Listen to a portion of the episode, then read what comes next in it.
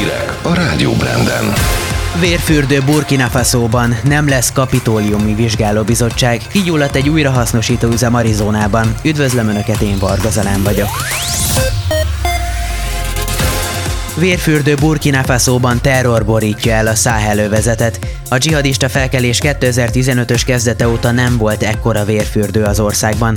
Az eset a Nigériával határos északi Jákha tartomány Szolhán nevű helységében történt. Az áldozatok között, akiknek számát egyelőre csak hozzávetőlegesen tudják, vegyesen vannak nők és férfiak. A támadás eredetileg egy paramilitáris egység ellen irányult, de utána civil házakba is betörtek a fegyveresek. A kormány terroristáknak nevezte a támadókat, akik házakat égettek fel és a piacot is lángba borították. Egy illetékes elmondta, hogy a helyszínt biztosították, a mészárlás áldozatai emlékére háromnapos gyászt rendeltek el, egyelőre senki sem jelentkezett elkövetőként. Több robbanás volt a legnagyobb szerb lőszergyárban. A közszolgálati televízió az RTS beszámolója szerint az első robbanás éjjel fél kettő körül történt a Sloboda gyár raktárában. Ez Szerbia legnagyobb lőszergyára az AP szerint. Az éjszakai műszakban dolgozókat kimenekítették és a környéken élőket is biztonságos helyen szállásolták el. A helyszíni jelentések szerint senki sem sérült meg. Joe Biden nem állít fel elnöki bizottságot a kapitólium elleni januári támadás körülményeinek kivizsgálására.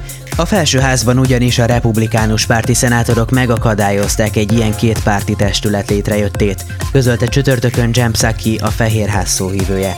Az igazságügyi minisztérium szerint a támadás okozta károk másfél millió dollárra rúgnak, és a támadóknak kell megtéríteniük a károkat. A szóvívő szerint Biden egy elnöki vizsgálóbizottság létrehozása helyett inkább fokozni fogja a nyomást a kongresszusra, hogy mégis hozzon létre saját hatáskörben egy ilyen bizottságot. Szigorítanak a beutazási szabályokon Nagy-Britanniában. Jövőkettől egyetlen uniós tagországból, így Magyarországról sem lehet karanténkötelezettség nélkül belépni az országba. Emellett a június 21-ére tervezett belföldi nyitást is elhalasztják. Szakemberek szerint egyre jobban terjed a koronavírus indiai változata Nagy-Britanniában. Ukrajnában tovább lassult a koronavírus járvány terjedése, legutóbb csak nem 2000 új beteget jegyeztek fel, az előző napinál 400-zal kevesebbet. A legtöbb új esetet most is az ország legfertőzöttebb területének számító fővárosban Kievben jegyezték fel. A halálos áldozatok száma ismét száz alatt volt. Kigyulladt egy újrahasznosító üzem az amerikai Arizona állam központjában Phoenix városában. Több mint 150 tűzoltót vezényeltek a helyszíre, akik a nagy meleg miatt váltásban dolgoztak. A tűz öt épületre és a köztük húzódó udvarokra is átterjedt. Azt egyelőre nem tudni, hogy mi okozta a katasztrófát. Tintahalakat küldött fel a NASA a nemzetközi űrállomásra egy kísérlet keretében. A tudósok azt vizsgálják a százállat segítségével, hogy milyen hatással van az űrrepülés a szervezetre. A tintahalakon kívül mintegy 5000 medve állatkát is útnak indítottak. Ők ugyanis tökéletes tesztalanyok a biológiai túlélés vizsgálatához.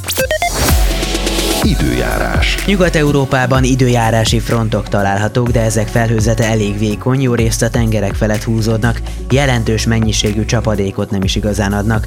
Kontinensünk más részein jellegtelen a nyomási mező, sem markáns ciklon, sem magas nyomás nem analizálható, az időjárást inkább helyi hatások alakítják. Többnyire napos idő van, több felhő elsősorban a lokális alacsony nyomású területeken figyelhető meg. Csapadékot a délutáni esti ritkább esetben az éjszakai órákban előforduló záporok, zivatarok adnak, ezek a hegyvidéki területeken fordulnak elő nagyobb számban, de a Kárpát-medencében, Lengyelországban és a kelet-európai síkságon is kialakulnak. Helyenként felhőszakadás és jégeső kísérheti őket. A szerkesztőt Varga Zalánt és a Rádió Brand híreit hallották.